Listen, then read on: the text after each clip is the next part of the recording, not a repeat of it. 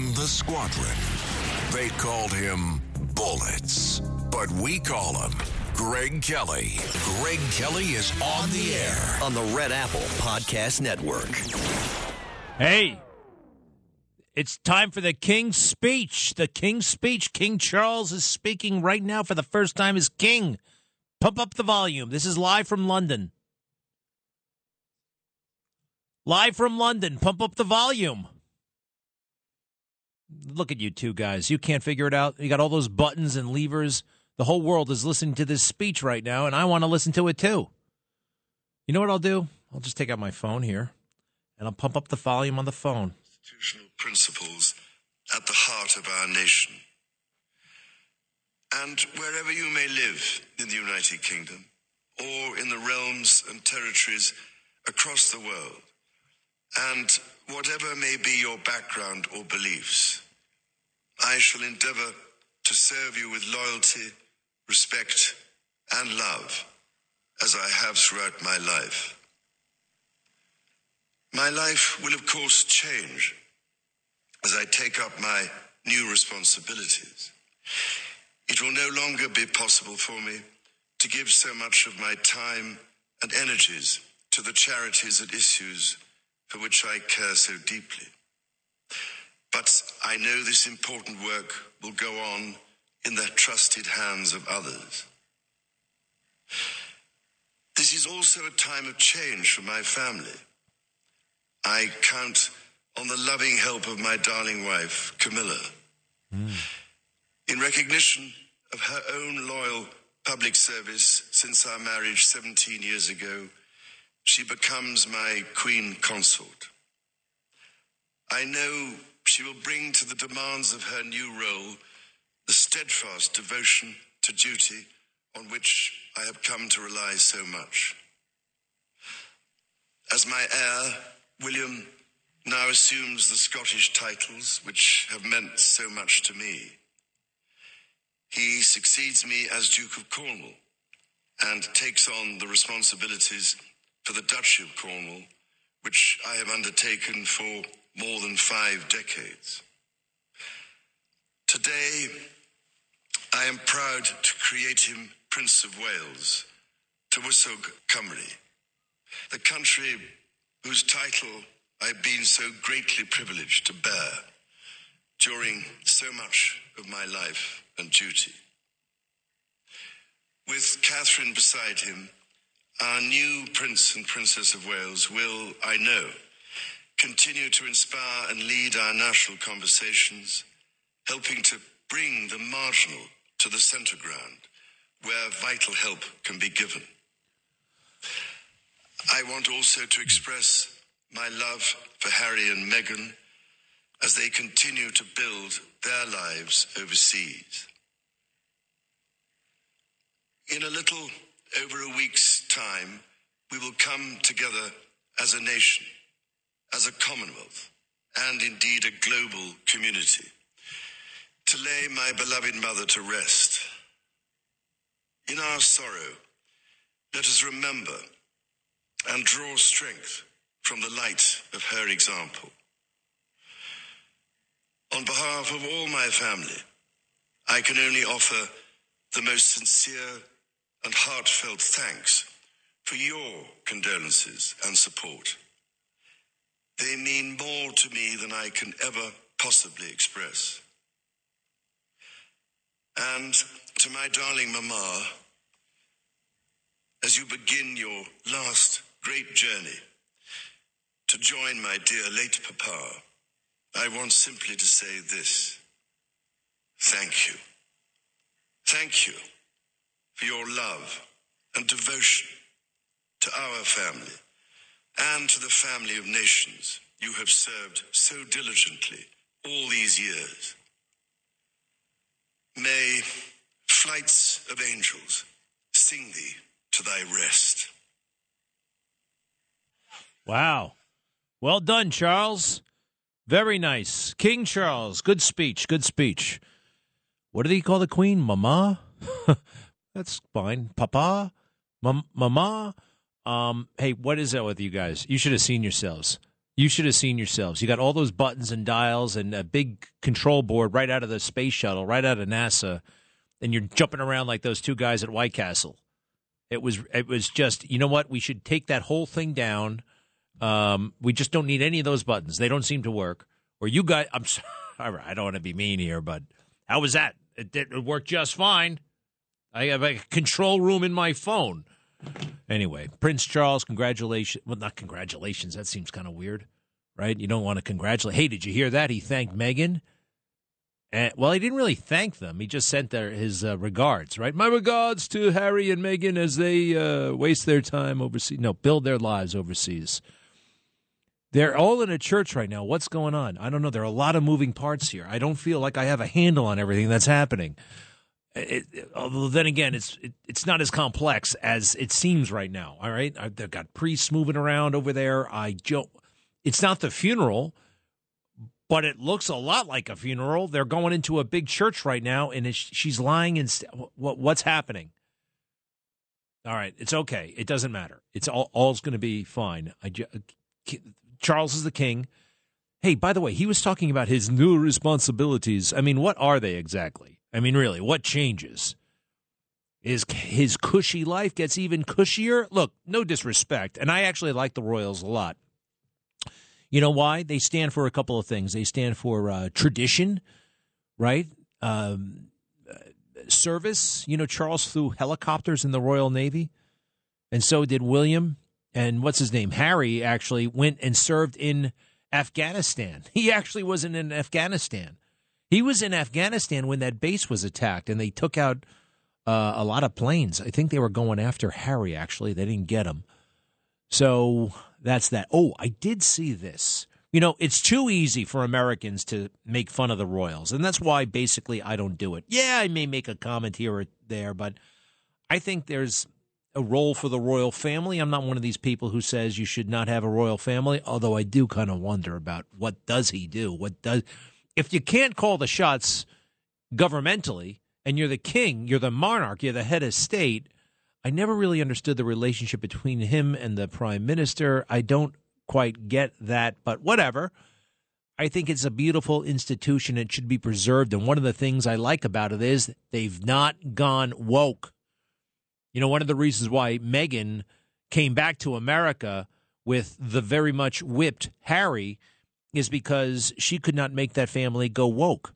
She could not make them feel ashamed for being white and all that stuff she could not, those tricks wouldn't work.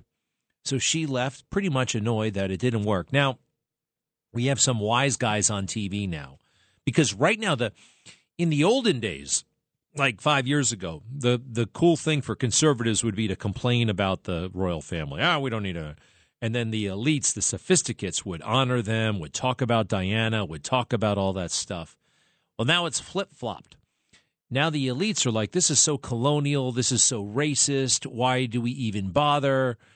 They're all a bunch of racists. And actually, listen to this. This is Richard, what's his name? Stengel, S T E N G E L. He shows up on the Morning Joe. He is such a snob. He is the worst of the. I've seen this guy for a long time. He ran Time magazine for a for a bunch of years. Which, by the way, who did they put on the cover of Time magazine to sell Time magazine? Diana, all the time, and Prince Charles. I found like three dozen covers of Diana. Diana gets married. Diana gets divorced. Diana's sad. Diana's happy. Diana's beautiful. Diana's dead. 10 years after Diana's dead. Always putting Diana on the cover. And listen to this guy, Virtue Signal. Now he goes with the flow. Now he's a white man and he wants to still continue to be on MSNBC. So how do you do that? How do you do that? Well, you say garbage like this, cut 29. I'm, uh, you know, going to be the skunk at the garden party today, to use a British expression. And, and I, again, I also would pay tribute to Queen Elizabeth for her unrivaled service and dedication. But it was her great, great, great, great grandfather, George III, bailed from to start the United States of America. You played her speaking in Cape Town in 1947 in right. South Africa. Right. That's the year apartheid took effect in South Africa. They, that was something British colonialism ushered in. British colonialism, which she presided over for all these years, was had a terrible effect on, on much of the world. It's something that people uh, revolt from. And I, I, have to say, to the, your earlier question, why, why are news, American news networks uh, dedicating all of this time to Queen Elizabeth's funeral? I think it's a good question. I mean, uh, you know, I, I think it's something, there's a weakness in the American character that still yearns for that era of hereditary privilege, which is the very thing that that we escaped from. So um, there, I've made myself the skunk no, at the I love it. Party. We're, okay. we're, we're, keeping it yeah. real. All right, fine. Yeah, you, you you played the woke game there. First of all, you're a great big fat hypocrite. All right, I am looking at the scores of magazine covers. He was the managing editor at Time magazine. And before they made him the managing editor, he was the deputy editor, he's the assistant editor. He joined in 1980. And I'm looking at all of these covered. Diana, uh, royalty versus the press. Three cheers for Charles and Diana. Let's see here. Here they come, their big American trip. Uh, let's see here. It's over. There's the Queen. Uh, I'm sorry, the Princess. Diana and Charles are history, but a battle royal looms over her future right there on the cover of Time magazine.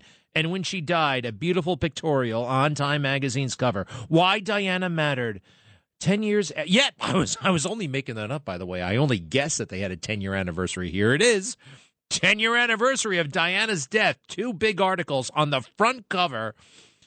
And then they have just another one, Images of 1997. And there's Diana. She was good for the magazine business, but now it's good for the Richard Stengel business to say crap like that. Oh, by the way, colonialism.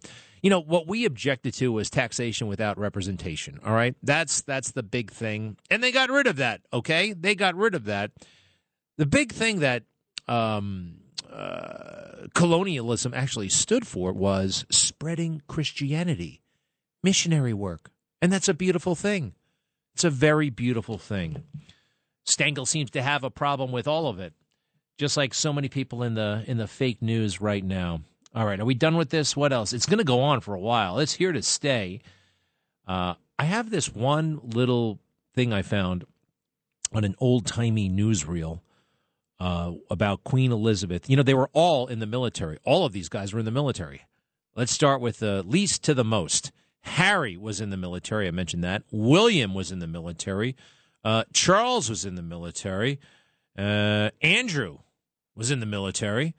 Edward, he's one of the brothers, but he was also in the military.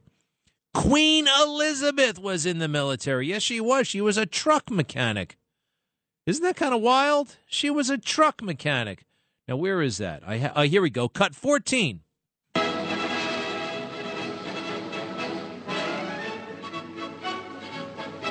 Taking a driving course at a training center is Princess Elizabeth, second subaltern ATS. She has been learning to drive and maintain all types of motor vehicles. When the training center was visited by the King and Queen and Princess Margaret, they found Princess Elizabeth in overalls working on the engine of a Red Cross lorry.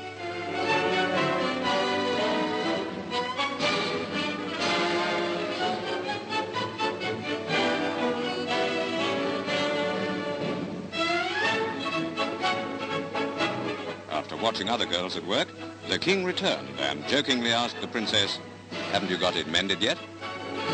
Boy, that king was a real laugh riot. anyway, she was in the military more than you did, Richard Stengel. Richard Stengel with MSNBC. Is it time to go? Okay, I'll be right back. Greg Kelly. Kelly. on the Red Apple Podcast Network. Wow. That's, uh, yeah, 21 years later on Sunday, September 11th.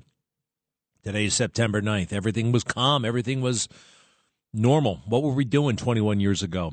Um, we were just wrapping up the mayor's race, actually. The primary was Tuesday, September 11th. So 21 years ago today would have been Sunday.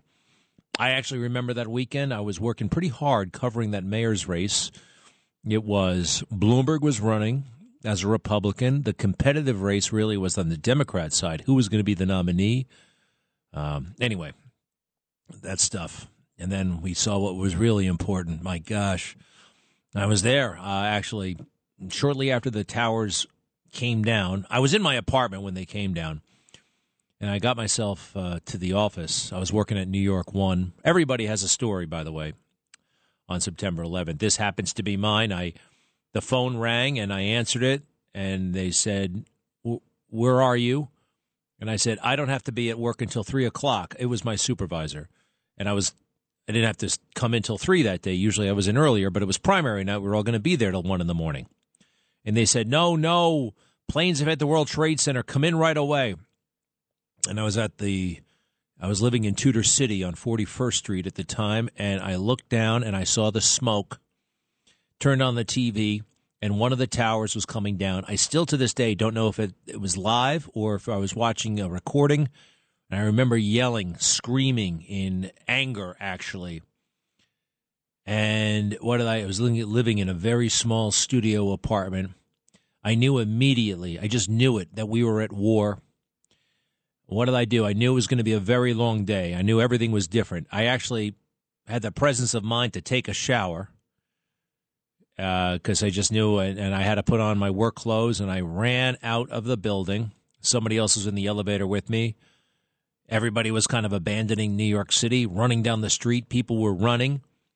So I got myself, I got a cab.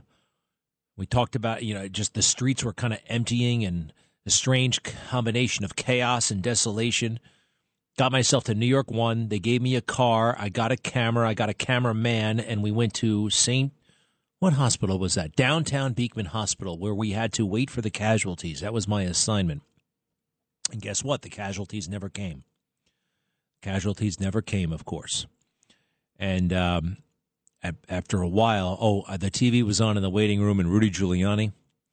That's when we started to see you know, America's mayor emerge. Rudy was a great mayor in many ways, but in the waning days of his administration, he was kind of listless, a little bit all over the place. You know, he was a lame duck. And the Daily News had just done a really nasty story about him, like, you know, uh, the troubled days and nights of Rudy Giuliani or whatever it was. A lot of it was fake news, but he was kind of winding down. And then that day, that night, and the days and weeks and months after he was the leader of the world, George W. Bush literally ran away. It was all Rudy Giuliani. He was an amazing leader. Leader. He was a leader. And part of it was, quite frankly, all of a sudden, after being a very, well, let's face it, he could be quite antagonistic, you know what I mean, when he was mayor. And you have to be. Yeah, he was kind of brash but he spoke so beautifully and powerfully. He said the right thing at the right time in the right way and brought great comfort and solace and and also managed the very evolving and complex situation of the recovery and you know girding for a possible another attack it was amazing so uh, i get myself over to Broadway. I'm like, we can't stay at this hospital. Nothing's happening. So I say, let's try to get to the site. And I'm with two people from New York. One, one guy's name is Baron. I forgot the other guy. And um, we try to cross Broadway, and the cops won't let us. And then I say, let's try it again. So let's go south a couple of blocks and try to cross Broadway. They won't let anybody west of Broadway. On the third time, there was a National Guardsman, and he looks at my press pass and it says NYPD on top of the press pass. All of them said that. So I, he finally said NYPD, okay, and he lets us through. I didn't say I was a cop or anything like that. I didn't misrepresent myself. I showed him my credentials, and quite frankly, he misread them. he, he thought I was I don't know what, but I got through. And a few moments later, I was at Church and Cortlandt Street, which is essentially the address of the World Trade Center. You know where Century 21 is? That's where I was and it was so it was like nuclear winter you know it was like the scene after a nuclear bomb goes off. And the world trade center it was so odd because i had been through that plaza many many times. It was my parents neighborhood. They at that point they had lived there for a dozen years in battery park city. And i could see from century 21 where i used to shop all the time uh, designer brands for less you know? But I could see Battery Park. I could see the sun, and usually it would be blocked by. You didn't see the sun when you were standing there. And then I saw some other things that I'd rather not talk about. Um, and then started to hear a horrible rumble, a roar, It was like I, pretty. What was it like? I guess it was like a train, but not in a subway. It was like a train going through your house. It was that loud and weird. And what was it? It was World Trade Center 7 coming down right then and there. I couldn't see it because of all the debris and the haze. So I started running away, and we we started running away. We didn't know what the hell it was, and we came back, and and finally I could figure out. All right, it must have been a building. We're okay. And I got on the phone with New York One. I said I'm ready to go on TV, and they said, "Where are you?" I said, Well, I'm right here in the middle of it. Like, well, what do you mean? Where are you? I said, I'm at Church in Cortlandt Street. She says, Where is that? I said, I'm telling you, I'm in the middle of this place. I'm in ground zero. And that actually was the first time anybody had used the term ground zero to apply it to uh, the World Trade Center. It was a military term that I had been familiar with and I had used before. But anyway, that's my 9 11 story. Everybody's got one. I'll be right back. Greg Kelly on the Red Apple Podcast Network. All right, I'm watching the news right now. New York 1. Governor Hochul pays a visit to Harlem. Wow. Governor Hochul visits Harlem and meets people and shakes hands. If they don't have a Lee Zeldin story right after this, I'm going to go freaking bananas. I am going to go gosh darn it nuts. I'm watching it. She's sitting there, standing there in her silly blue suit, you know, with that blank stare on her face, looking around, saying nothing. Oh, wait a second. She's saying something. This is very much top of mind in terms of an opportunity using this outstanding educational institution to be the vehicle to transport young people. Wow. We will train them in infrastructure jobs because we knew with support of President Biden, we can do so much. Oh, and then they got this schnook named Marty Walsh. Who's Marty Walsh? Good question. He apparently is the Secretary of Labor. What the hell does that guy do? Promote unions, basically. Let's see here. And where's the Zeldin? Where is it? Do they are they going to talk about Zeldin? No. Oh, Kathy Hochul has thoughts about Queen Elizabeth II. What the hell does she know about the Queen? She's involved in a p- competitive race right now for election. She's acting like she's the Queen of New York. And she conducted herself with such grace and dignity and power. That's interesting. Hello, Zach Fink, political reporter for New York One. Are you guys going to turn it over to the other political reporter right now for something about no? How dare they? Now they go on to wait a second. What's the next story? Errol Lewis, let's give him a chance. Political buzz. How about the political buzz about Lee Zeldin? He's surging in the polls right now. Lee Zeldin was in the Bronx yesterday talking about rising crime. He also talked about the mask mandate. I haven't seen a picture of Lee Zeldin. Did you send a reporter there? Okay. Errol Lewis is speaking right now. Zeldin addresses crime and bail reform during visit to the Bronx. Well, I'll I'll have to say this. New York one, you're okay with me. You did the right thing. Finally. Hey, WABC, we got to be doing that too. All right? Every time there's a Governor Hochul story, there better be a Lee Zeldin story. Oh, wait a second. They're back to showing Kathy Hochul. They showed Lee Zeldin for two seconds, and now it's back to Kathy Hochul. I heard a soundbite from Kathy Hochul. I saw a walk and talk. Kathy Hochul met important people. And now they're just talking about Lee Zeldin horrific crimes, spotlight the fact that he thinks the governor is not really doing. There's video of Zeldin again. Hey, can I hear him speak, Errol Lewis, or is it just going to be about you talking about Lee Zeldin? Because I just saw her speak. Soundbite after soundbite. Hey, what does Lee Zeldin think about the Queen? You asked Kathy Hochul. Yeah, in your own way. Okay, New York one. I give you a C, mm, maybe a C plus. At least they're going through the motions of trying to appear fair, but they're not fair. That's not fair. I got my eye on you. Wow. But can you turn the volume up on New York One? I you. Well, if we couldn't get the King's speech, maybe we can get Channel One. No. All right. I guess not. Um, light race part. If you look at the individual parts of the city and you throw into the mix the wild card of turnout, again, it's all Errol Lewis giving his opinion and his analysis. I want to hear from Lee Zeldin. Actually, I really do want to hear from Lee Zeldin. Can we do anything else about Lee Zeldin? I think we should.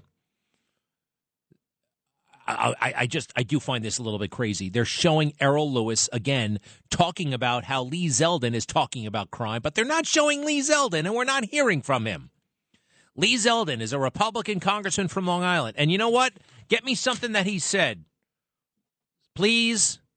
What you got? What? What do you got? What? What? What are you talking about? Lee Zeldin addresses crime bill. Well, let him address it.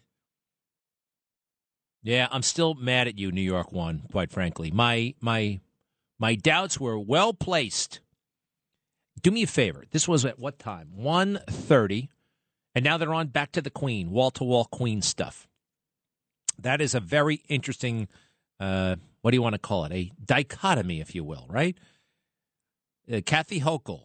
They we hear from Kathy Hochul about this, that, and the other thing. We hear from her friend and then we have some political analysts just tell us what he thinks of the chances of Lee Zeldin. And get, being that it's New York One, they don't think it's much of a chance. Oh, there's some good people there at New York One, but it's pretty biased. I'm sorry, it is. And they're not tough. They're not tough on the administration. They really should be. And now Errol Lewis has stuff to say about Queen Elizabeth. I don't like the way that's run. I don't like the way it's run at all. Hey, Find that report so everybody can see what the hell I was just talking about. All right, Benny in Harlem, yes. How you doing? Good. Hello? You're on the air. Hello? Hey, listen, I got a story for you about 9/11. You ready? Um, you remember the car? Listen, I'm not, I'm not ready yet. Hold on. All right, what? I I had car lots in Fort Lauderdale, right, and cell phone stores, right, and you know the, the four guys that got on the plane and drove it and learned in Fort Lauderdale how to fly? Well, they brought that little red car to our lot, right? What? Wait, what? Yes. What, what did Fort Lauderdale have to do with anything? That's where they trained at. Well, I know about the ones on the East Coast and one in San Diego. I don't know anything about Fort. Oh wait, Fort Lauderdale. You're right. All right, keep going. So what happened? I'm trying to. Yeah, listen to me. I, I listen to you every day. All right, well, t- well, calm. Do me a favor, calm down and take it from the top. All right, because you sounded like you started midway through this thing. All right, from the top. When I was in Fort Lauderdale, we had a car lot and we had cell phone stores. Okay, and the guys, uh, Hobbs and those guys that drove the second plane and the first plane into the tower, they came to our lot about a week before that happened, and they had a little red Vega they wanted to sell. My partner, a little red what? A little red Vega, like a Chevy Vega. Okay. Chevy little four door, right? And they wanted five hundred for it, but my partner only wanted to give him three hundred for it. I told him, listen, let's take it in for five hundred. We slap some paint on it, put new tires on it, and we can sell it for a thousand bucks. He said, no, I don't want that car. I don't want that car. But now, when they was out the car, two guys were on the street walking back and forth, smoking cigarettes real heavy, looking around. And the other two guys dealt with us. They got in the car and they said, "Where could we go next?" I said, "Go up the street. You might uh, Payless, uh, the Payless car place. That was the name of the, the, the franchise, Payless." They went there. They gave them, I think, seven hundred for the car. A week later, the FBI showed up at our place looking for that car. We told them go up the street. They went up the street, and they got the car. They had it for two weeks. They gave it back to Payless, and Payless put it on the market. It sold for two hundred thirty thousand dollars. Wait a second. They put it on the market. What? what it was a special Yeah. car because the hijackers had it.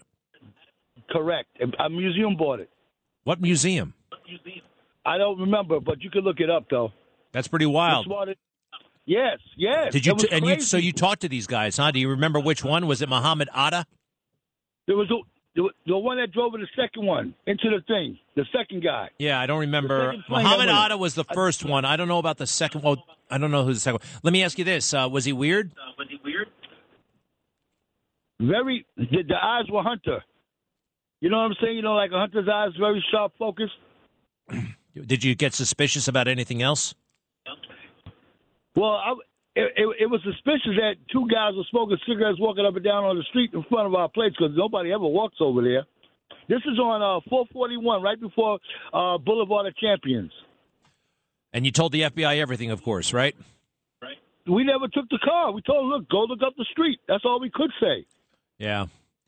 Yeah. Right? We're not we're not gonna play we're not gonna play games with those guys. You know that. No, no, no, no. I mean, I, I yeah. Just to recap, you told Yeah. the FBI what But where then, to go. What? But then when we found out they got the car back and they sold it for two hundred and some odd thousand dollars, I looked at my partner. Well, I'm not gonna mention no names, and I said to him, I said, "See, had you given them five hundred dollars, we'd have made a ten thousand percent profit." All right, actually, I got to tell you one thing I don't believe about this story. Not that you're fooling us, but I don't think anybody paid two hundred thirty thousand dollars for some Chevy Vega that the that the hijackers had. I don't believe that.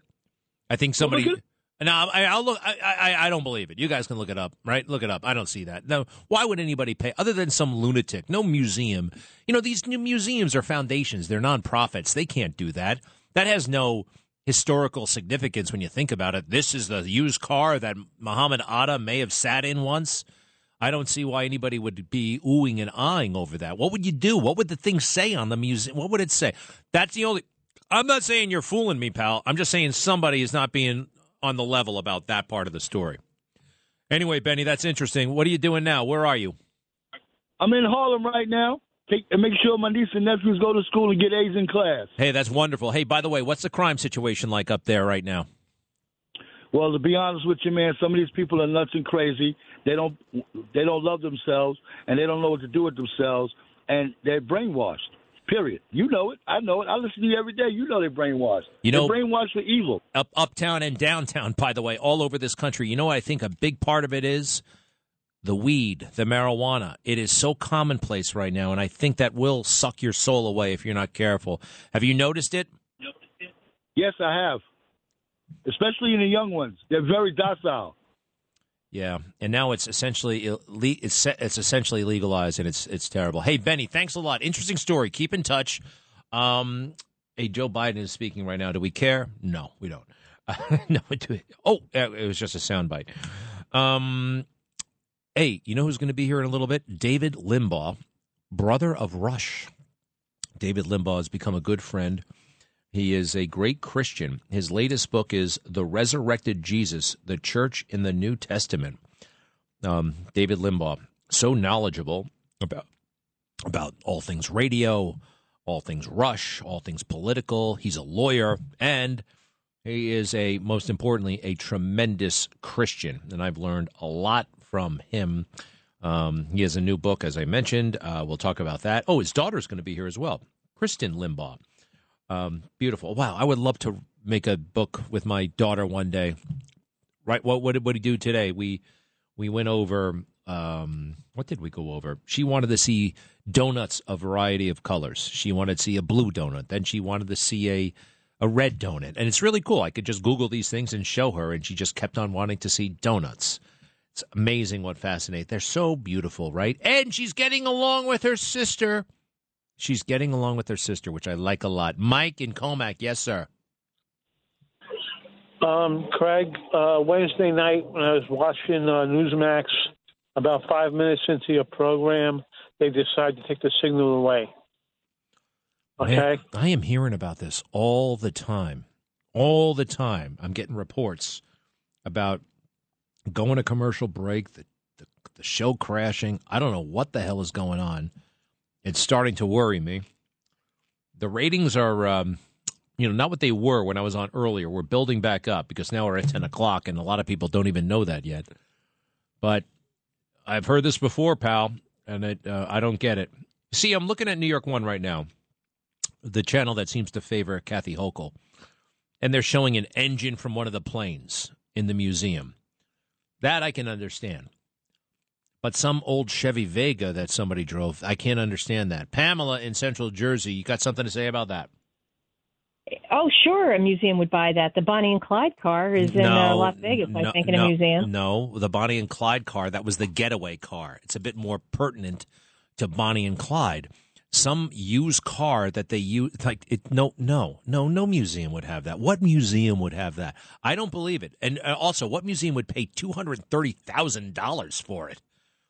I, I no, I, I don't buy it. I don't bragging buy a, it. a bit about that, but um, but somebody piecing the whole thing together, there are some people who would want to maybe do a documentary You or know, whatever. uh, or- and you, you know what you do? A documentary, documentary, a documentary.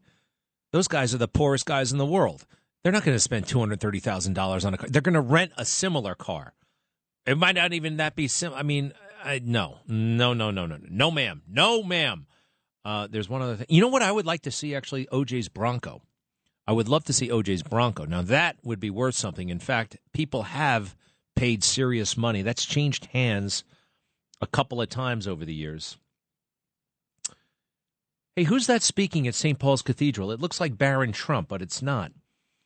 It's not, you know? It looks like Barron Trump, but it's not. It's uh it's some priest. All right, I got to take one more as I get ready for David Limbaugh. Uh, John in Staten Island, yes. Hey, uh, um, sorry, Mr. Kelly. Uh, my my point I wanted to make uh, just before Curtis was talking about the uh, golf tournament being played in New York, and going back to this uh, 9/11 papers, when Obama was in charge, he never released them. You have all the progressive and the leftists calling for Trump to release the papers. He didn't. Now we have uh, the cohort that was appointed by Obama, who was president. And why won't he release the Saudi papers? He wants the Saudi Arabia to get oil. How come he doesn't release these Saudi papers if there's damage uh, against the Saudi Arabian government? Well, you got to remember one thing, and people forget this. Saudi Arabia is our friend. We are we have a good relationship with that government. Yes, I know 19 of the hijackers or 17 of the hijackers were born in Saudi Arabia. Osama bin Laden was born in Saudi Arabia. Um, but, you know, this is America. Ted Bundy was born in America. Um, I mean, we it doesn't it's not really it's not the Saudi government's fault. I don't think it is. Now, I understand that there were stages where they were not as cooperative as they could have been, that kind of thing. Any government wants to put their best foot forward. Oh, we weren't responsible. I do not believe that the, the King Fahd or MBS or MSB or whatever his name, none of those people wanted 9 11 to happen. None of them. So, hey, our government, have we put forward all the papers regarding the Kennedy assassination? All of them? No. So I'm not I'm not that um, worked up about it. Maybe I should be, but I'm not. Sorry. Uh, I, I just remember they are our allies. Thing I'm really worked up about is blowing off Afghanistan the way we did. Now that that was unforgivable. Really, man. All right, give me a moment, please. Greg Kelly on the Red Apple Podcast Network. Wow.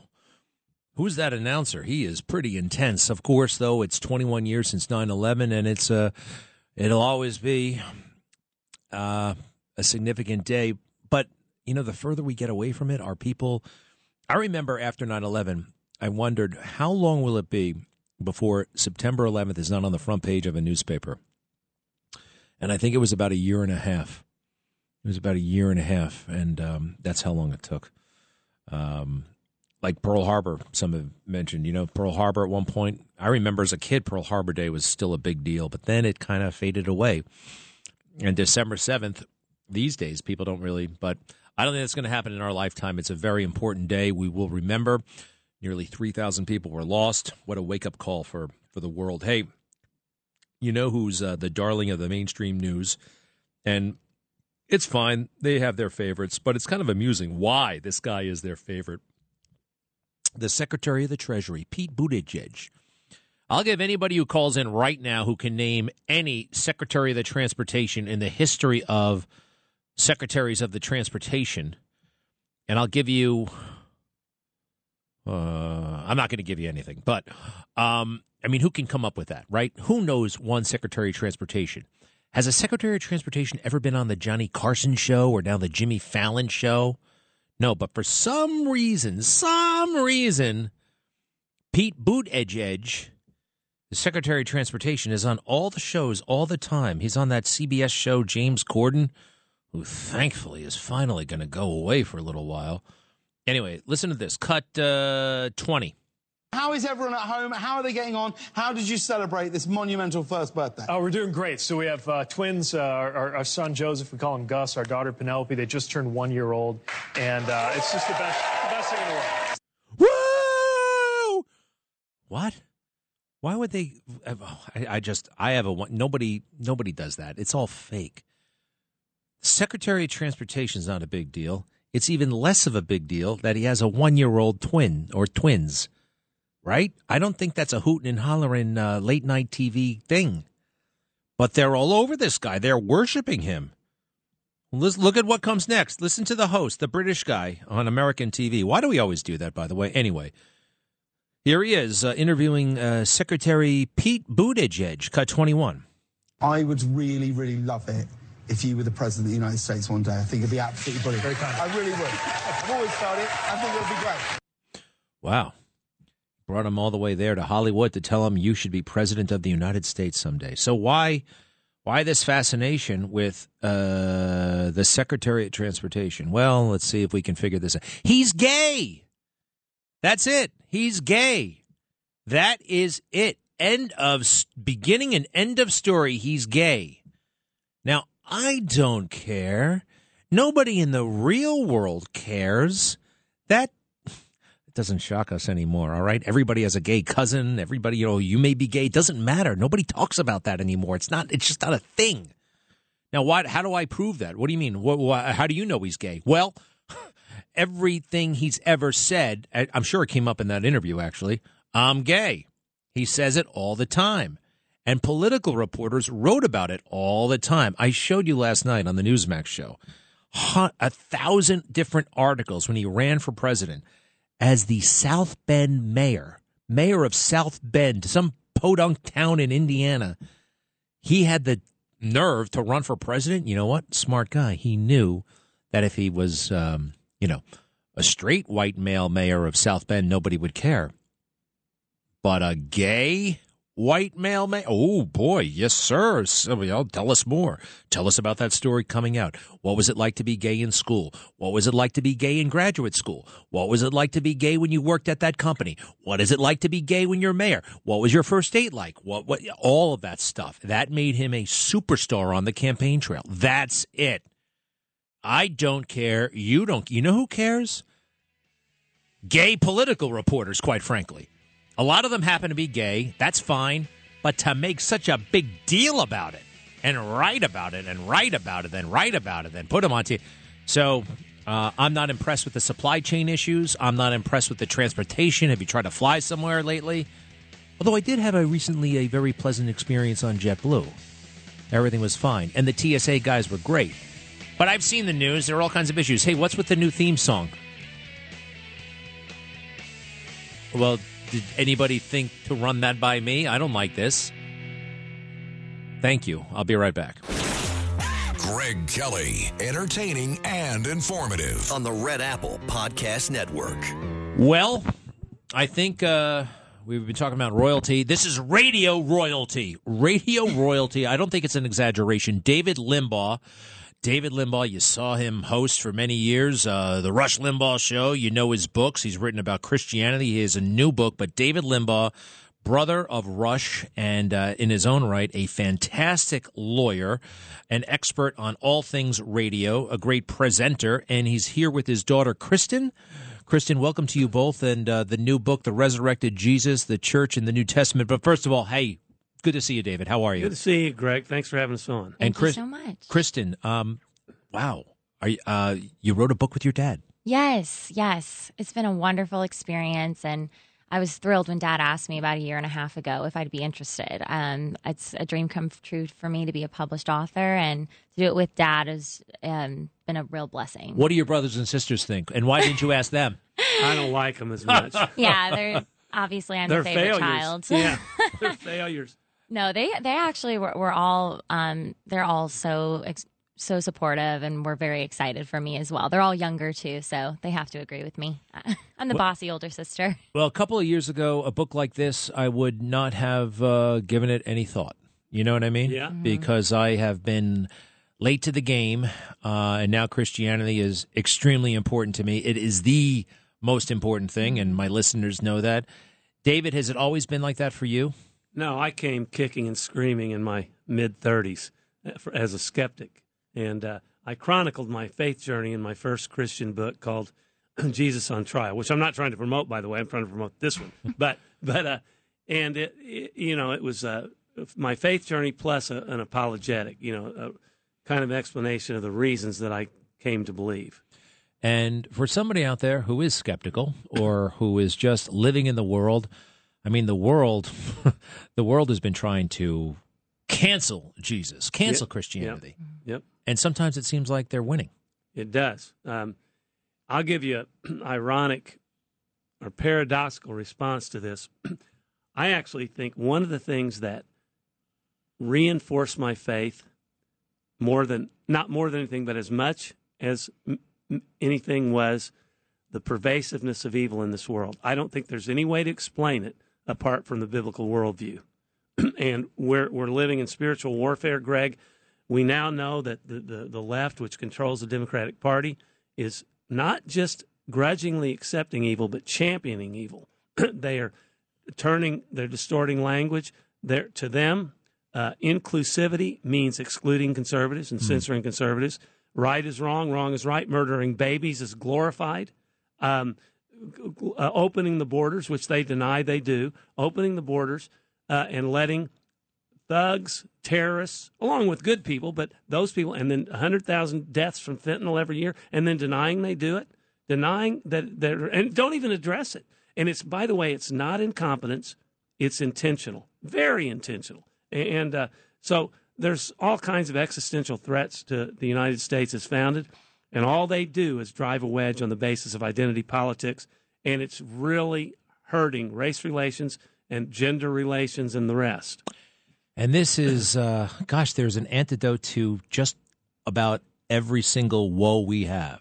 Yes. In my opinion, and it's Christianity, and so few people are willing to talk about it. They're even bashful to bring it up. Hey, before that, Christen, um, I'm sensing you're not even 30 years old. I'm 29. Thank you. Um, and you know, you heard from your dad; he had doubts all the way into his 30s. Me, I just got straightened out for the most part. You know, working on it uh, in my late 40s. Which is amazing. Well, I and what I'm trying to say is, how did you get it? How did you get it figured out so young? Seriously. Uh, well, because I have wonderful God fearing parents um, who brought me up. I I actually had the luxury of never doubting my what that my faith is what is the truth because my dad always hammered home um, the arguments that can defend Christianity as the way and the truth, the the one truth. Um, and my mom was the prayer warrior of our family. So every night as a little girl, she would say the Lord's Prayer for us. And um, she has had a deeply experiential faith and um, told us a story of how an angel, she believes an angel actually saved her life as a little girl. And so the stories like that and my dad's um, tutelage and the, the knowledge aspect of why the Bible is the truth um, helped me. But I went to college and um, you know, I was in a sorority, so I, I had a little bit of a wayward season. Um, nothing too crazy, but I I did have um, a couple years there where I wasn't questioning my faith, but I um, I was I wasn't putting God at the focus of my life, and I I was feeling so depressed and so empty, and I was kind of hoping that finding the right you know, boyfriend would fill that void or having the perfect career would fill that void. And none of those things were making me happy. And um, it wasn't until I had a girlfriend here in the city that I was interning with. Um, we went to lunch one day and she was just sparkling. I mean, she just had this zest for life about her. And I said, You've changed since the last time I saw you. You know, what's going on with you? I thought she had a new boyfriend or something. She goes, No, Christen, I, Jesus has really opened my eyes to to the love and the grace that he has for me and i found myself so jealous of her relationship with with Jesus. So I asked her how this happened. She um, gave me a few devotionals, some books, and for the first time that summer, I really felt that God was speaking directly to me through the Bible, through these devotionals, and um, He has taken me on a journey since then. That was probably about eight years ago, and really miraculous things have happened in my life since I opened my heart to Him in that way. Wow. And, you know, the journey, it's interesting because as you were talking, I could almost feel it. Some people out there thinking, oh boy, this doesn't sound like much fun. You know what I mean? This Yeah, is, right. but the, in my own life, and I think all of you as well, once I started getting clued into the truth, that's when life actually started to get really interesting. Yeah. That's when it started to get fun in a way I never could have comprehended. Yes. Um, it's a journey, isn't it? It's a journey, yeah. And once you're once you're converted to Christianity or so-called reborn, born again, uh, you're saved for salvation purposes. You're declared righteous for purposes of salvation, but you still sin, and, and and you're still a sinner, but you have the Holy Spirit uh, indwelling you, so you're empowered to overcome sin on a daily basis. Uh, but you do it through the power of the Holy Spirit. You're never sin free until you die and uh, are reunited with Jesus. But I mean, I'm just giving you a Christian doctrine. I'm not acting like some expert. And uh, so that's that's what it is. But it, it, like you say, we're all works in progress. Mm-hmm. Um, and your brother, by the way, spoke very boldly about this, especially in his, I guess, last two years. Yes. Uh, did he get his start here at WABC in some respects? Yes. Yeah. yeah, Well, he actually started in Sacramento, and, and then Ed McLaughlin uh, discovered him and, and syndicated him on 56 or 57 stations initially, one of which was WABC. That was the flagship. So Rush came up here uh, from Sacramento and did a two-hour local show. That was the condition. I think Ed traded out. You know, that we're going to get, we'll give you two hours in exchange for you running his syndicated two hours. So he had a grueling. Imagine four hours. Well, you you I you already do this kind of thing, but what I would hate about that is having to study local New York news and and play that game. You, you know, but he did it. You know, he's a brilliant, quick study, and so he did that for however long until he, you know the the the shows the the stations exploded, and in no time, I don't know how short, six hundred or whatever, and so he was all over, and he, he I, uh, eventually dropped the, the New York local show. But yeah, he he. But you're right. In, in the last two years, he never talked about his faith much. But that's one one of the glories of Christianity. We through our struggles, we sometimes come closer to God, and that's what happened to him. And it was a great is a great thing to happen. God uses uh, evil for good sometimes, and cancer is an evil, and it brought him closer. And he was so grateful to God, and and he expressed that on his on his show all the time, and it was a cool thing to see. Our uh, our listeners, I know, um, miss him a lot. They, um, they they they still obviously talk about him. He pivotal. What was your uh, what was your relationship like with your uncle? Um, Uncle Rush was just so generous uh, my whole life, and he also was. You know, I like to think of him. He was known for his words, but he loved through his actions. Because I remember once in high school, I was the lead in my first musical, and he actually flew in and surprised me and to Cape Girardeau, Missouri, which is the town where um, I grew up and where he and Dad grew up. And I just couldn't believe that he took time out of his busy schedule to come see me in a in a musical. Another time, um, Dad was bringing my me and my sisters to New York City for the first time, and um, Uncle Rush was living in Florida at the time, but he flew in to I guess was it this studio WABC. Don't ask me. I have I brain remember. damage. I don't remember but, these uh, stories. It, was the New York any- station, and um, and he surprised us in studio there as well. So um, he always took an interest in me and my siblings. He, um, my younger sister Courtney, has always um, been passionate about filmmaking. He bought her this special um, software so that she could be the best um, editor. I think. editor. Yeah. yeah. um, and and he always spoke to us like we were adults. You know, he wanted us to understand um, why America was great, and he, um, you know, would have dinners, and we visited him with um, important people. But he always allowed us to be there and to just kind of sit in, and that was so beneficial for us. Well, folks, I um, I love talking to you, but I got to introduce something unpleasant. It's a voice from the fake news. His name is Joe Scarborough. I've been presented this twice today, so I think I should run it by you. Joe Scarborough, who uh, says he's a Christian, and he brought up Jesus in, I think, a pretty offensive way. It was this morning on the MSNBC Morning Joe show. Let's go ahead and hear this, please. Just say, as a Southern Baptist that grew up reading the Bible, maybe a backslidden Baptist, but I still know the Bible. Jesus never once talked about abortion. Never once. And it was happening back in ancient times. It was happening during his time. Never once mentioned it. And for people perverting the gospel of Jesus Christ down to one issue, it's heresy. Go, if you don't believe me, if that makes you angry, why don't you do something you haven't done in a long time? Open the Bible, open the New Testament, read the red letters. You won't see it there.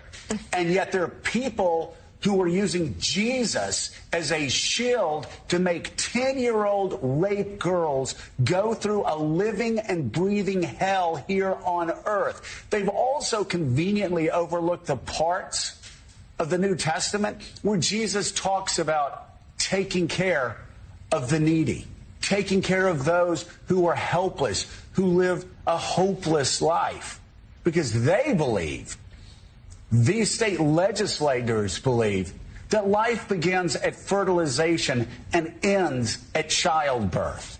And Caddy, what a powerful message yesterday from a. All right. Uh, let me start. Uh, I find him to be a disgusting animal. I the way he, the contempt and the way you expressed, the way faith came to you, Christen, in part, that woman was exuding it, and you wanted to know more about it. For this guy to use it as a weapon as and as a wedge, I find totally offensive. But David, please. Uh, yeah, I don't have my blood pressure medicine here, but but, but he he's part of the hateful left. You know, the left accuses us as part of their propaganda of being hateful and intolerant. They are the most intolerant, tolerant, hateful people. Think about what he just said. Think of Biden's speech with the demons behind him. this is this is sick stuff. We're in we're in the midst of a spiritual war. I don't even know if Scarborough realizes he's a pawn of evil. And, and sorry, Joe, uh, you used to be a man of principle, I think. Oh, maybe you were faking it at the time. But Christianity, you don't have, of course, the Bible doesn't uh, address every single solitary issue, but it celebrates life. And I, I knew you when I formed you in the womb. Jesus, the God of the Bible, created us, mankind, knowing we would fall. and that when we fell, the only way to redeem us would be to send his son to, to die, become a human being, which is, imagine how, uh, how, how uh, tough that would be. A perfect God becoming man. So he's fully man and fully God. Uh, how degrading that is. So that he could live among us, die for our sins, so we could be reunited with him upon our saving faith in him, and then live with him in eternity. God created us knowing that he would have to send his son and, and go through all that suffering. Contrast the bliss the Holy Trinity experienced in eternity past with what Christ experienced when he lived on earth and got spit on, tortured, and ultimately crucified. Imagine the, the suffering that the Father went through by allowing his Son to go through and the Holy Spirit. So, Joe Scarborough talks about the Bible not addressing abortion specifically. There are verses that, that hint at it, the, the value of life. Uh, and we all know the Bible celebrates life, and he's intellectually and morally dishonest because the the thrust of the Bible is to celebrate human life, and and for him to say he, he's basically saying that that uh, the the the woman the the rights of a woman are more important.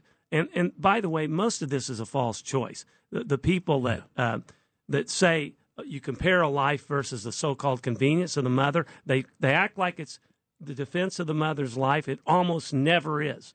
So Joe is out to lunch as usual. Uh, actually, more so today. Do me a favor, stand by. You guys got a few more minutes. we'll be right back. Greg Kelly on the Red Apple Podcast Network. Oh yeah, 21 years ago, Sunday was September 11th. Do you guys remember where you were on 9/11? I Yeah. do. David Limbaugh. We're with David Limbaugh and his daughter Christen. They just wrote a, a book. It's called The Resurrected Jesus, the Church in the New Testament. Talk about the book specifically in just a moment. But yeah, where were you on 9 11? Um, I was working. I, I was at work, but we had a TV there, and when when all this alarm went off, not alarm, but when all everybody was yelling about it, we went and watched it and saw the second one, the Yeah. second tower. Unbelievable. Where were you? I was in third grade in my classroom, and my teacher brought in a TV, and um, the principal came in. He actually had some wrong information and said that the White House had been struck. So, yeah, it was a terrible day. It was so wild and uh, so terrible, but uh, we did come back. Um, and, uh, well, and Jesus comes back, the resurrected Jesus. Wow. Why this book? Why now? Uh, what's it all about, David? Okay, the last book was about the was covered the book of Acts and Paul's six, the Apostle Paul's first six epistles.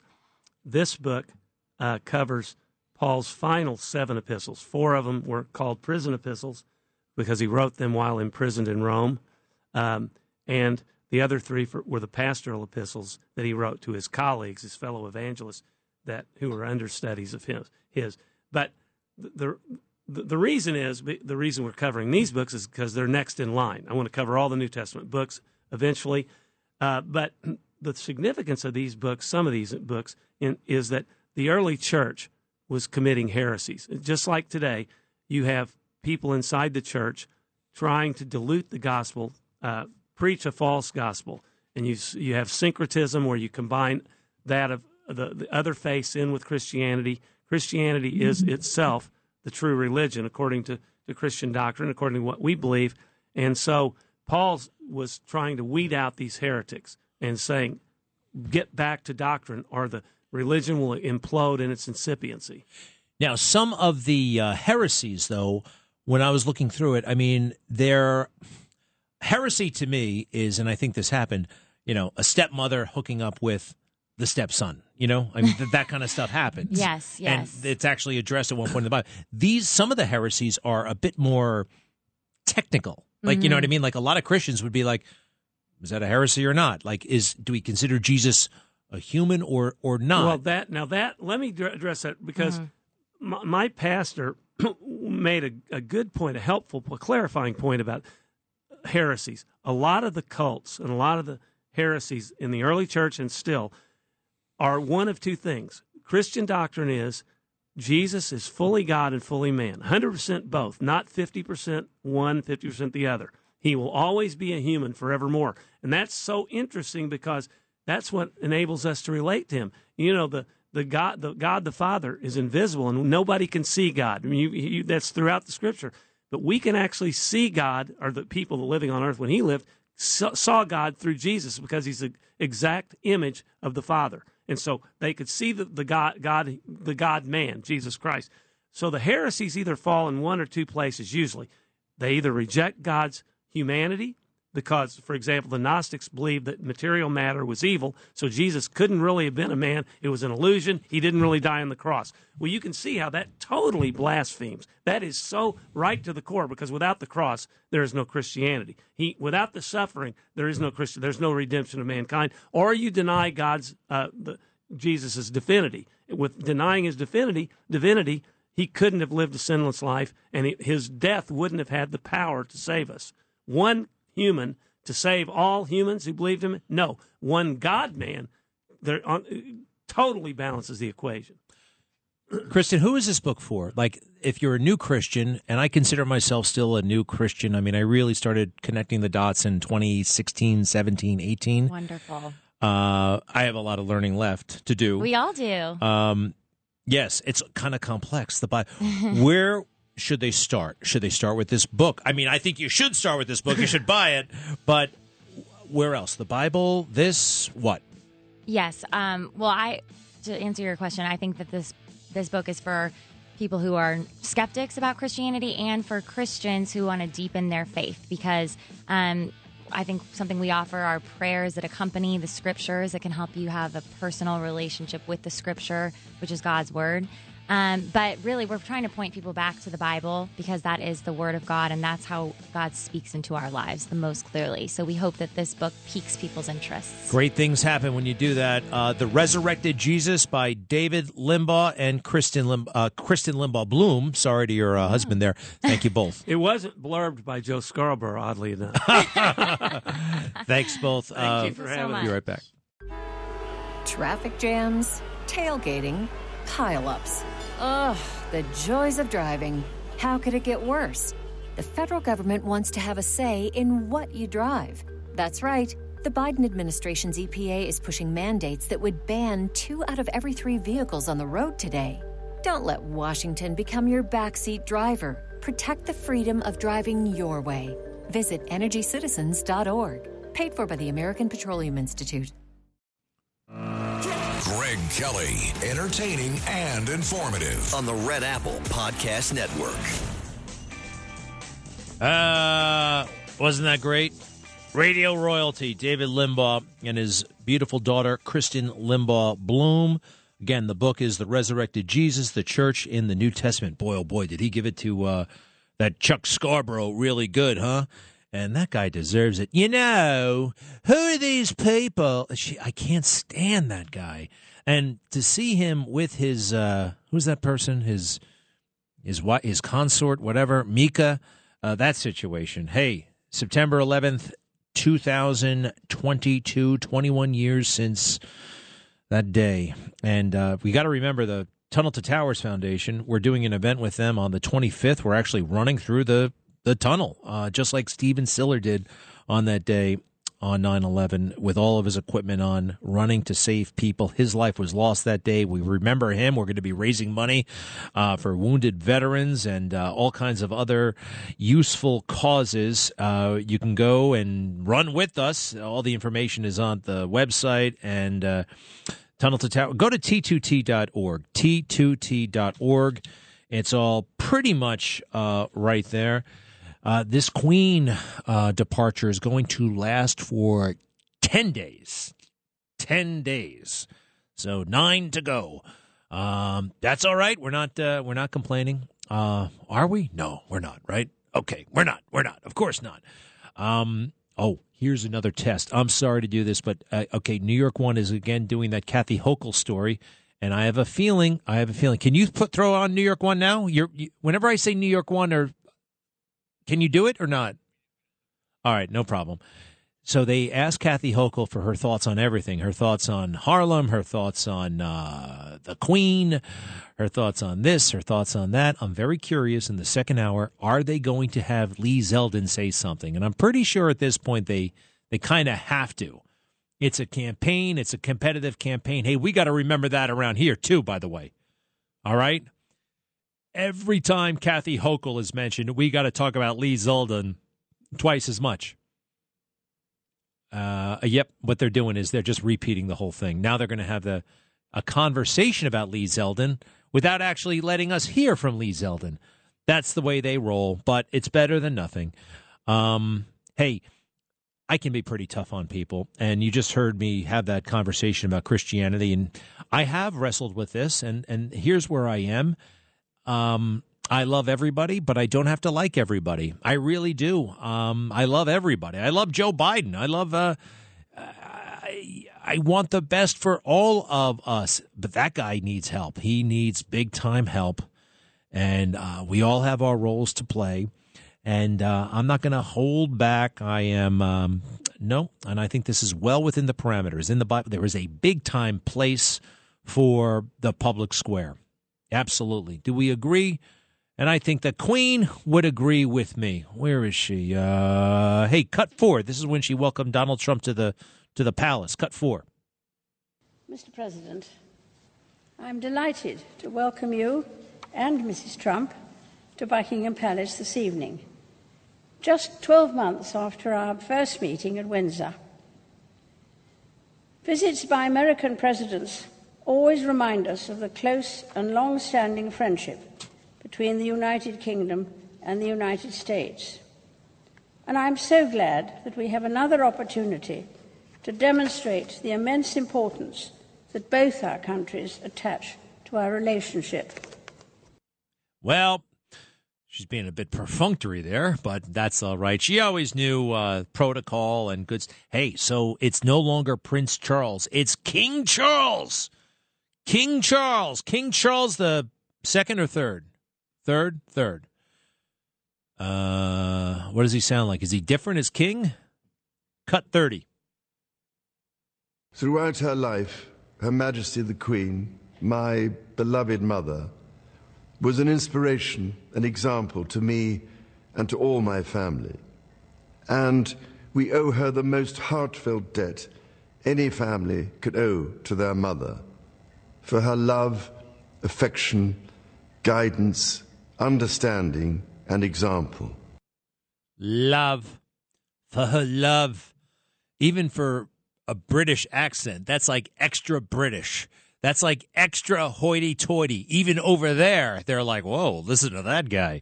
Uh, let's see. Oh, he mentions Meghan. He mentions Meghan. Uh, in a complimentary way? Does he diss her? Let's listen. Cut 40. I want also to express my love for Harry and Meghan as they continue to build their lives overseas.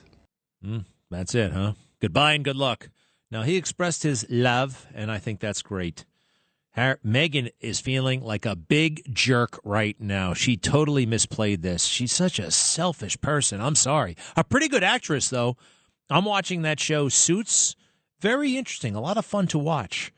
Um, yeah, this is still of interest to us. This is still of interest to us, and I make no apologies. Ooh, and here's King Charles. You know, she was a big Christian, and we appreciate that, especially here, me. Um, last cut, 42. King King Charles. And to my darling Mama, as you begin your last great journey to join my dear late Papa, I want simply to say this. Thank you. Thank you for your love and devotion to our family and to the family of nations you have served so diligently all these years. May flights of angels sing thee to thy rest. Oh, that's very beautiful. Very beautiful. Even the part where he called her Mama. You know, if at my mother's gosh, I can't I can't even think about my mother's funeral. I hope it I I hope I die before her. Well, no, I don't. That would be oh jeez, how do I She would not want that. All right. I hope she dies when she's 110 and I'm uh, 80 something and I'm uh, giving the eulogy. I'm not going to call her mommy under any circumstances, even though that's what I call her. Jacqueline from Brooklyn, you have a problem with any of this? No problem at all, Greg. Um, I want to thank you for always uh, speaking about your faith and for not shying away from that and to bring that out into the open and into the public. And that was a great interview that you had uh, with David Limbaugh and his daughter Christen. Um, it's interesting. I just watched a program last night with uh, Rabbi um, uh, Jonathan Cahn, and he was talking about how what we're experiencing now in society around the world all goes back to ancient times before the Gospels. And this is what David was talking about. Um, when we open the door up for evil and for the gods to come into society, they come in and, and they possess society. Um, when you talk about transgender and everything that's going on, it all goes back to this one goddess called Ishtar. Uh, there's a lot of symbolism involved. The rainbow has to do with it because the rainbow actually symbolizes God, so they use the rainbow to mock God. Um, the period of time going back to ancient times was Junio or June. Now you have an entire month that's dedicated to gay pride and uh, everything rainbow. There is no other celebration, no other memorial in any of the world that celebrates an occasion for an entire month. This is the only one throughout history. We've never had this before. And this is a clear symbol that the goddesses and their evil spirits have returned and they've infiltrated civilization. And the only way to counter them is through the Gospels and to proclaim Jesus, God, whatever your uh, worship is, whether you're Jewish or Christian. Society was based on Judeo Christian beliefs, and that's the only way to conquer it, and that's exactly what David was talking about. Well, listen, uh, I agree with just about everything you said. And uh, guess what? There's no contest, no contest whatsoever. If you, me, and millions, tens of millions, billions of others start embracing this all, the ultimate power, our Judeo-Christian uh, values and faith, speaking about them, learning about them, uh, you know, both in private and public. We've been uh, shamed somehow. You're not supposed to talk about that in public. You're not supposed to. Are you kidding me? Oh, nobody wants to be a Bible thumper. You know, that used to be me, quite frankly. All right. And here I am. Here I am talking about what a alcoholic jerk I was until I found God. I mean, it just changed everything for me. And I still, uh, and there, I've got a ways to go, and I'm enjoying the journey so much, so much peace, so much. Everything is available everything is available to us through the Bible. So, Jacqueline, I thank you very, very much. And um, good stuff. Good stuff indeed. Um, yeah, David Limbaugh. What, you know, uh, here's the thing also. I never would have met that guy had I not been on this journey with Christ. I'd never, never, ever, no way. I would have been rotting away, rotting away, chasing skirts, drinking booze, just doing stupid stuff all the time. I'd probably be dead by now. I really would. Carmine in Long Island, how are you? Greg, listen, God is going to raise you up as a John the Baptist. I've been, I, I just been praying for you, Greg, and I just keep getting. You're a modern day John the Baptist, Greg. God, you have a calling on your life, and you know your listeners may not like it. You may go, I enjoyed that interview so much right now, and you have got a calling on your life, Greg, and I want you to understand how important that is. It, um, it, it is. We, you are a voice of one calling in the dark, and you're not ashamed, and you know where you were, and you know where you are now and I am just, I wanted to tell you that. I, I, I just can't get that out of my head until I tell you, you, I want to encourage you. You are being raised up, Greg, that you are, John the Baptist was in the, the wilderness until he learned the precepts of God. And when the time was right, he became public with his ministry. And you, you keep saying you're a baby Christian. You have so much potential, Greg. You and you know what? I sent you that book, and if you're not getting that book, Greg, what else are you not getting? I want you to have that book. All right, all right, uh, Carmine. Thank you very much, John the Baptist. Wow, me? Come on, I got. Anyway, listen. Thank you so much. Uh, and I look.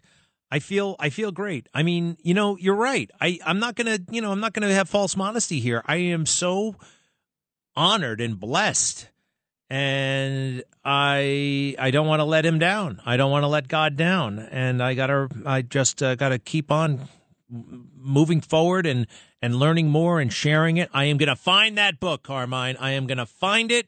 I'm gonna find it. I'm gonna find it. I got a big stack of mail. There aren't too many Carmines, so I'm gonna find it. I'm sorry I haven't found it already. Uh, I'm sure it got to me somewhere. I got um, all right, so I'm gonna get that. Thank you, sir, very, very much. And with that, I got to take a break and a bow. I got people looking at me like, okay, what's. people are looking at me a little bit different around here. I don't know. I can't tell if it's good or bad. Uh, what's. Are you guys okay? Are you okay? All right. All right. Give me a moment. Greg Kelly. Greg Kelly. On the Red Apple Podcast Network. Uh. Hello. what, what am I. Supposed Gosh, that guy's so intense.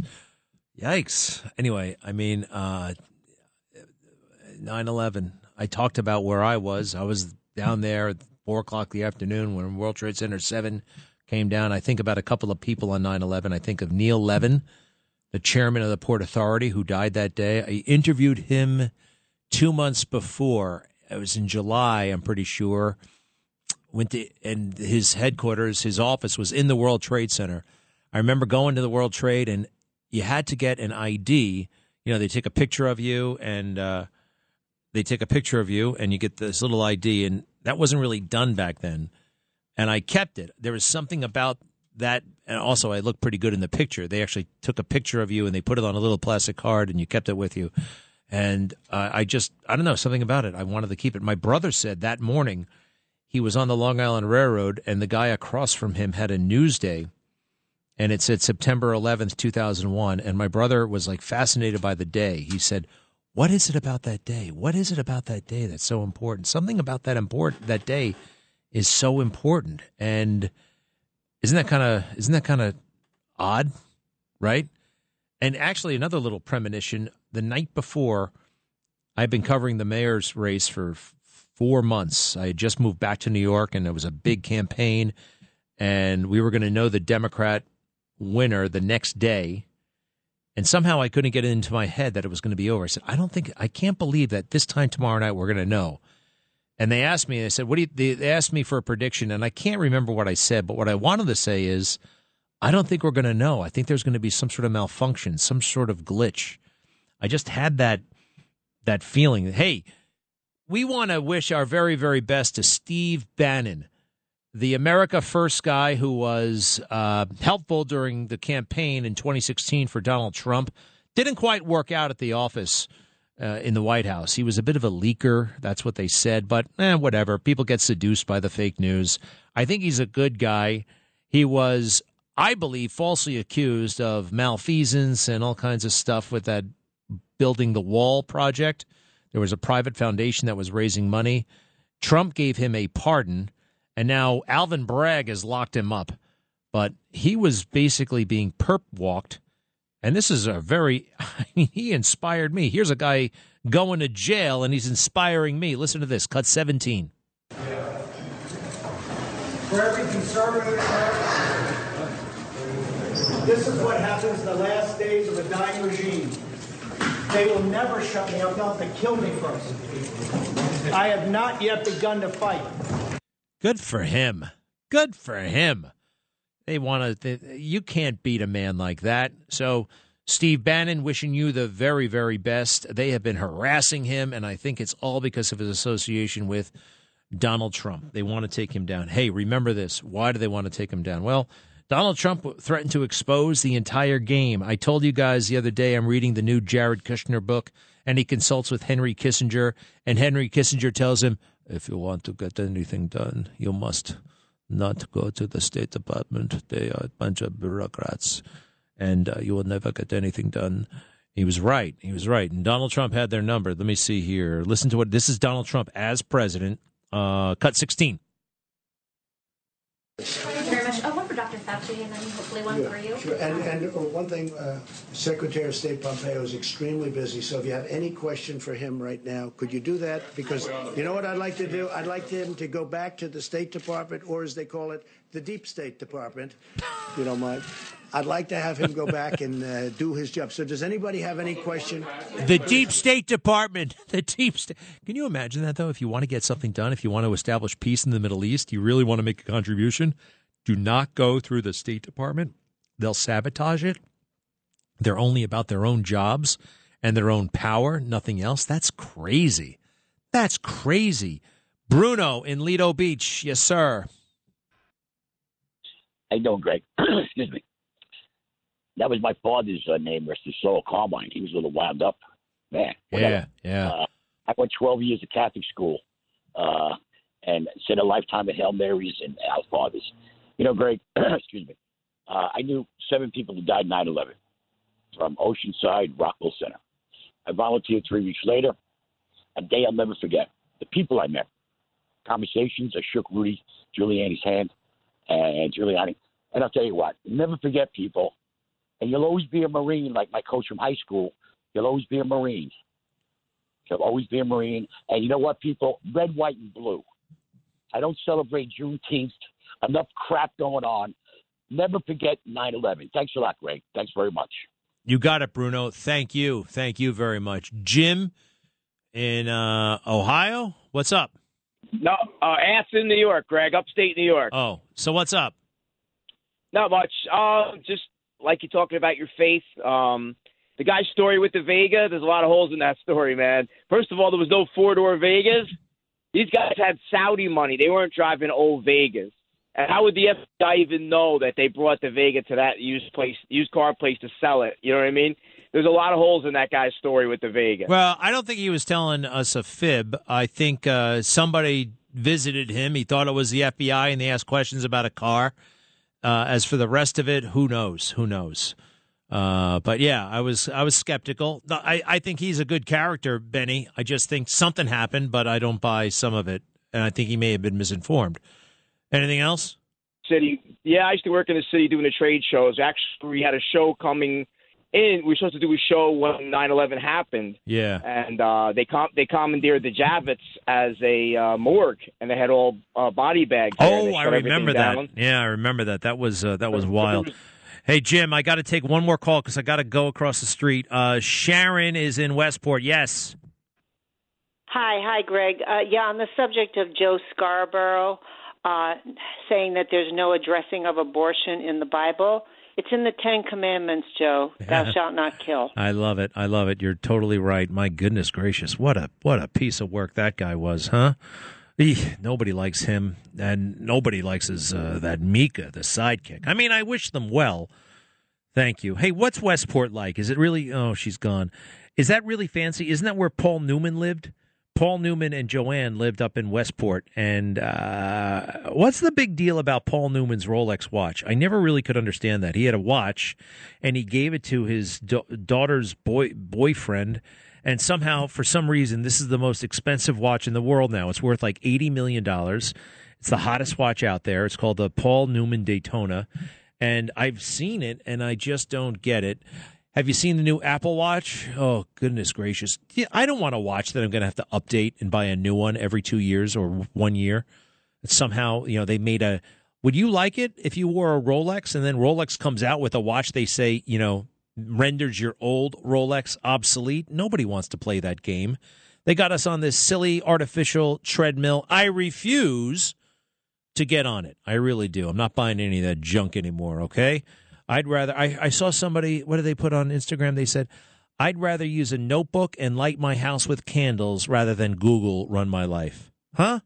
I think there's something to that. You know, I mean, big tech, big tech, big jerks. All right. Have a great weekend. I'll see you tonight on the Newsmax show. I'll be plugging away across the street. I'll see you later.